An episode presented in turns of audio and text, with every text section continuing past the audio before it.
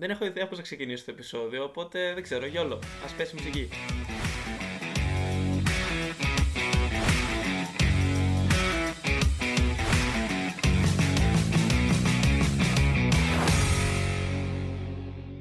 Γεια σας, γεια σας, γεια σας και πρώτο επεισόδιο της σειράς Ας παίξουμε D&D στη σειρά στην οποία μπορείς και εσύ να μάθεις και να αρχίσεις να ασχολείσαι με το παιχνίδι Dungeons Dragons. Αλλά πριν ξεκινήσουμε με το θέμα της εκπομπής, όπου εκπομπή έχω γίνει πολύ επαγγελματίας, έχω εκπομπή πλέον. Ναι, anyway, θέλω να κάνω αντρές δύο πράγματα. Το ένα έχει να κάνει με τον ήχο. Ε, ο ήχος, παιδιά, συγγνώμη, δεν είναι και στην καλύτερη κατάσταση που μπορεί να είναι. Προσπαθώ σε κάθε επεισόδιο να δίνω την καλύτερη ποιότητα ήχου που μπορώ, αλλά δεν τα καταφέρω από ό,τι φαίνεται. Αλλά ελπίζω και σε αυτό το επεισόδιο να έχει βελτιωθεί. Σκαλή, σκαλή, κάποια στιγμή θα φτάσουμε μια καλή ποιότητα. Αλλά ναι, ακόμα πιστεύω ότι την έχουμε φτάσει. Θα μου πείτε κι εσείς ξανά, θέλω το feedback σας που μου δίνετε κάθε φορά και σας αγαπώ. Ε, και το δεύτερο πράγμα που θέλω να κάνω αντρές είναι ότι αυτή τη σειρά, τη σειρά Α παίξουμε DD, την κάνω αναφορά και στα δύο επεισόδια που έχω με τον Λάζαρο και τον Γρηγόριο που έχω ανεβάσει. Και αρκετοί από εσάς μπερδεύτηκαν γιατί νόμιζαν ότι κάνω αναφορά σε κάποια άλλη σειρά, κάποιο άλλο κανάλι. Όχι, παιδιά, σε αυτή τη σειρά κάνω αναφορά. Απλά ο σκοπός μετά να έχει βγει πριν ανέβουν εκείνα τα επεισόδια. Δεν έγινε αυτό. Βγήκε αργοπορημένα, αλλά το καλό πράγμα αργεί να γίνει. Και ναι, αρκετοί από εσάς μπερδεύτηκαν. Αυτό τώρα. Τώρα είμαστε εδώ. Α παίξουμε DD στη σειρά tutorial που είχα σκοπό να κάνω. Οπότε, άμα θες να μάθεις πώς να παίζεις DD ή άμα έχεις κάποια περιέργεια να ακούσεις τη φάση, πώς ακριβώς γίνεται αυτό, το έχεις λίγο θολό στο μυαλό σου, αυτή είναι μια ωραία σειρά να κάτσεις, να ακούσεις και να πάρεις μια καλή γεύση. Οπότε, ας ξεκινήσουμε με το tutorial. Λοιπόν, ας πούμε ότι εσύ θα ξεκινήσεις να ασχολείσαι με το DD. Το πρώτο πράγμα που χρειάζεσαι είναι μια παρέα. Ακούγεται λίγο χαζό, αλλά το παιχνίδι DD είναι ένα παιχνίδι παρέας. Παίζεται με φίλους. Οπότε χρειάζεσαι ένα group για να ξεκινήσεις να παίζεις. Χρειάζεται τουλάχιστον τρία άτομα για να, κάνεις, να στήσεις ένα τραπέζι. Να είναι δύο παίχτε το λιγότερο και ένας DM, ένας Dungeon Master. Που θα εξηγήσω τώρα σε λίγο τι, τι θα πει αυτό. Το ιδανικό νούμερο παιχτών, δηλαδή ατόμων που θα μαζευτούν σε ένα τραπέζι μαζί με τον DM, είναι κατά τη γνώμη μου 5, δηλαδή να είναι 4 παίκτες και ένα DM. Αλλά γενικά μπορείς να κάνεις πολλά ωραία παιχνίδια με πολλούς διαφορετικούς παίκτες. Δηλαδή πολύ διαφορετικό αριθμό παικτών. Από δεν ξέρω εγώ πόσους, 3 μέχρι 15, αν έχεις το κουράγιο. Πριν εξηγήσω ακριβώς τώρα το ρόλο του DM και τον ρόλο του, των παικτών και το τι ακριβώς πρέπει να κάνουμε μέσα σε ένα παιχνίδι, να πω ότι για την έκδοση για την οποία μιλάμε, για το DD, είναι η πέμπτη έκδοση. Έχουν υπάρξει και άλλες εκδόσεις προφανώς, για να είναι η πέμπτη έχουν υπάρξει ένα 2, 3, 4 και τα 4,5 και whatever.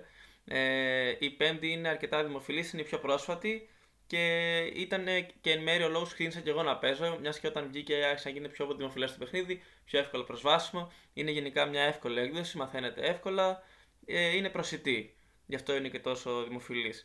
Επίσης πέρα από το Dungeons Dragons, το Dungeons Dragons δεν είναι το μοναδικό παιχνίδι RPG τέτοιου τύπου που υπάρχει. Υπάρχουν και πολλά άλλα παιχνίδια. Υπάρχει το Pathfinder, υπάρχει Call of Cthulhu, ξέρω εγώ. Υπάρχουν πολλά πολλά διαφορετικά, μέτρητα ε, διαφορετικά παιχνίδια, αλλά το Dungeons Dragons είναι το πιο γνωστό και είναι αυτό με το οποίο ασχολούμαι εγώ τουλάχιστον και γι' αυτό θα μιλήσω σε αυτή την εκπομπή. Οπότε, ναι, ας πούμε τώρα λίγο τι ακριβώς κάνει ο κάθε ρόλος στο D&D.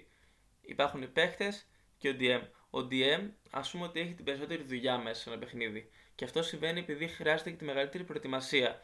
Πρέπει να έχει ένα καλό ας πούμε βαθμό κατανόησης των κανόνων, πρέπει να χτίσει έναν ολόκληρο κόσμο αν το θέλει, χαρακτήρες, περιπέτειες, ιστορίες και έχει τη μεγαλύτερη ευθύνη κατά τη γνώμη μου για να γίνει δεσχεστικό το παιχνίδι. Και οι παίκτες έχουν ευθύνη να είναι δεσχεστικό το παιχνίδι. Γενικά, όποιος κάθεται στο τραπέζι, να θυμάται ότι είμαστε παρέα στο DD. Οπότε έχουμε έρθει όλοι για να περάσουμε καλά. Η διασκέδασή σου δεν πρέπει να πατάει τη διασκέδαση των άλλων γύρω σου. Είναι παρέστικο παιχνίδι. Αλλά ναι, ο DM όπως έλεγα έχει τη μεγαλύτερη δουλειά. Και γι' αυτό το λόγο, για να κάνεις DM, κατά τη γνώμη μου, είναι καλύτερο να είσαι λίγο πιο έμπειρος παίκτης.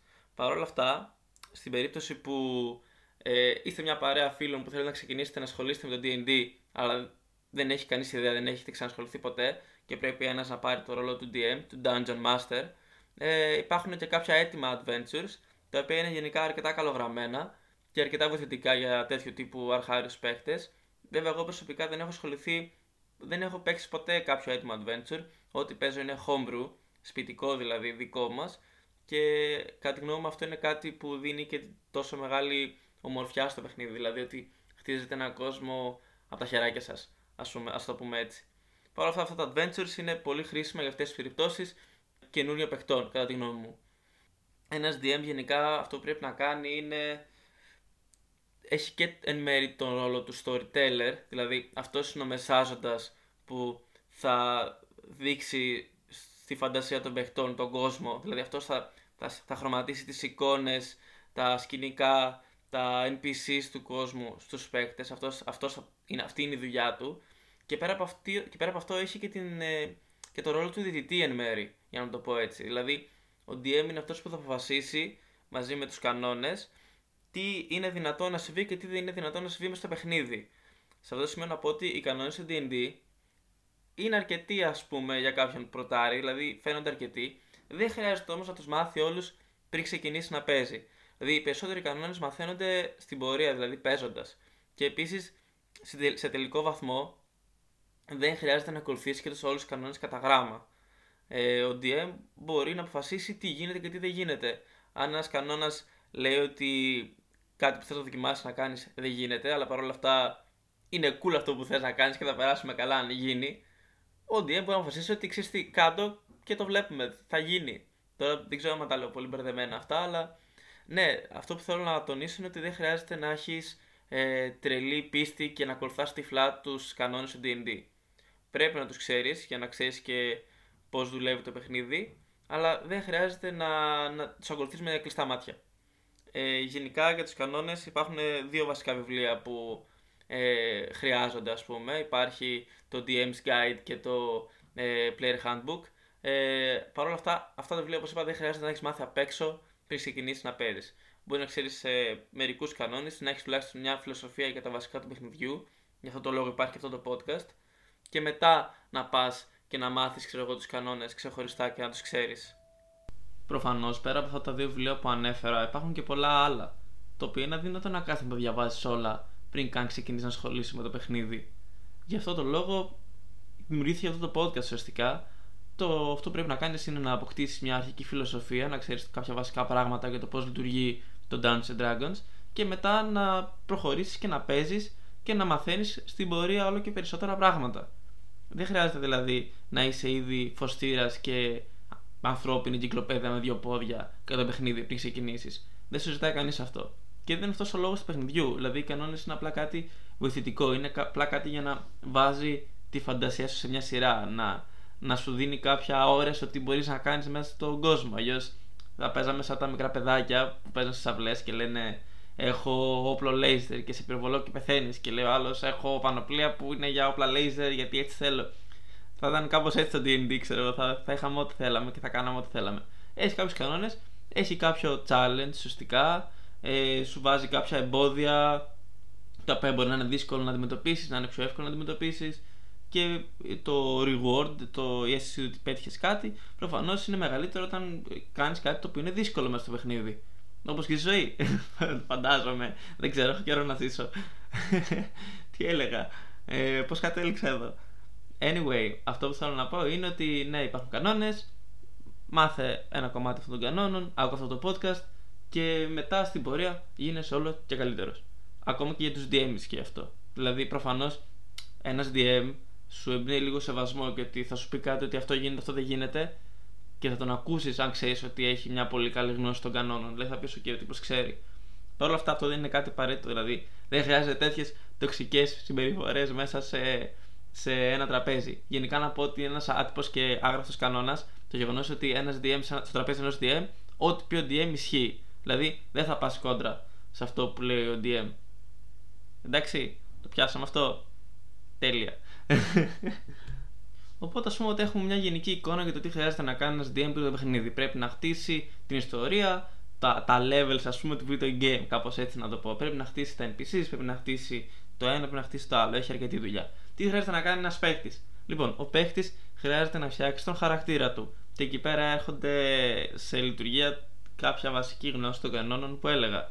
Το χαρακτήρα σου ουσιαστικά για να, για να φτιάξεις ένα χαρακτήρα μπορείς να κάνεις ό,τι χαρακτήρα θες, σχεδόν, Γιατί αυτός ο χαρακτήρας πρέπει να υπάρχει πάνω σε κάποια races, να, να είναι κάποια φυλή. Γενικά έχουν πολλές διαφορετικές ε, φυλές στο DD για τις οποίες θα μιλήσουμε σε επόμενα επεισόδια. Ε, πρέπει να έχει ένα class ε, και το οποίο και για αυτά θα μιλήσουμε. Class ουσιαστικά είναι το τι μπορεί να κάνει ο χαρακτήρας και τι δεν μπορεί να κάνει ο χαρακτήρας. Δηλαδή να είναι ένας υπότης, να είναι ένας δρόγκ, να είναι ένας μάγος, να είναι ένας οτιδήποτε, ένας βάρδος. Ε, είναι κάποια τέτοια κλάσει. Πρέπει να τα κάνει αυτά, να τα βάλει στο χαρακτήρα του, να χτίσει μια προσωπικότητα για το χαρακτήρα του, κάποια ιστορία η οποία καλό είναι να συνδέεται και με τον κόσμο τον οποίο έχει χτίσει ο DM. Αυτό είναι κάτι πολύ ωραίο.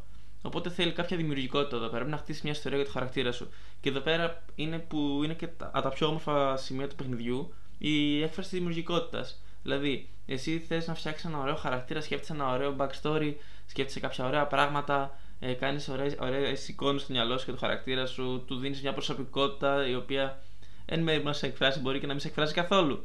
Ε, και παίζεις υποδίε αυτό το χαρακτήρα μέσα στο παιχνίδι. Εδώ είναι αυτή η δημιουργικότητα που, αν θυμάστε, αν έχετε δει και το επεισόδιο με τον Λάζαρο, που σε αυτό το σημείο ο Λάζαρος είπε ότι ο καθένας μπορεί να κάνει ό,τι θέλει. Υπάρχουν παίκτε που παίζουν βάρδους, παραδείγματος χάρη που είπαμε, και μπορεί να γράψουν real life τραγούδια για το χαρακτήρα τους που, που παίζει ο χαρακτήρας τους. Αν, αν έχουν το ταλέντο βέβαια. ε, μπορεί να κάνουν σκίτσα το χαρακτήρα τους, να τον σχεδιάσουν. Ε, μπορεί να. Δεν ξέρω, πάρα πολλά πράγματα. Δεν μπορώ τώρα να τα βάλω, αλλά υπάρχουν πάρα πολλά πράγματα που μπορεί να κάνει ο κάθε, ο κάθε παίκτης. Και αυτό είναι το ωραίο με το να φέρνεις καινούργιους παίκτες στο DD, γιατί σου φέρνουν διαφορετικέ όψεις, διαφορετικούς τρόπους δημιουργίας και κάνουν το ίδιο το παιχνίδι πιο όμορφο για όλους, για τους πάντες με τους οι οποίοι ασχολούνται με αυτό, με αυτό το παιχνίδι. Δηλαδή, αρκετές φορές βλέπω πράγματα που σκέφτονται άλλοι παίκτες ή άλλοι DM και είμαι σε φάση wow, δηλαδή πώς πώς το έκανε αυτό. Και είναι πραγματικά τα όρια το οποίο μπορεί να βάλει ο καθένας στο παιχνίδι του. Είναι μεγάλα. Δηλαδή, okay, υπάρχουν, υπάρχουν κάποιοι κανόνες και κάποια όρια, αλλά αυτά δεν σε περιορίζουν τόσο μεγάλο βαθμό ουσιαστικό όσον αφορά τη δημιουργικότητά σου. Και στη τελική ανάλυση είπαμε ότι αν κάτι δεν ακολουθεί τους κανόνες, αλλά είναι ωραίο, άμα θέλουμε το κρατάμε. Δεν είναι ότι πρέπει Sony και ND να ακολουθεί τους κανόνες. Κατά τη γνώμη μου, βέβαια. Υπάρχουν και κάποιοι που είναι λίγο ακραίοι. Anyway, δεν τους πιάσουμε τώρα αυτούς. Δεν θα κράξω σε αυτό το podcast.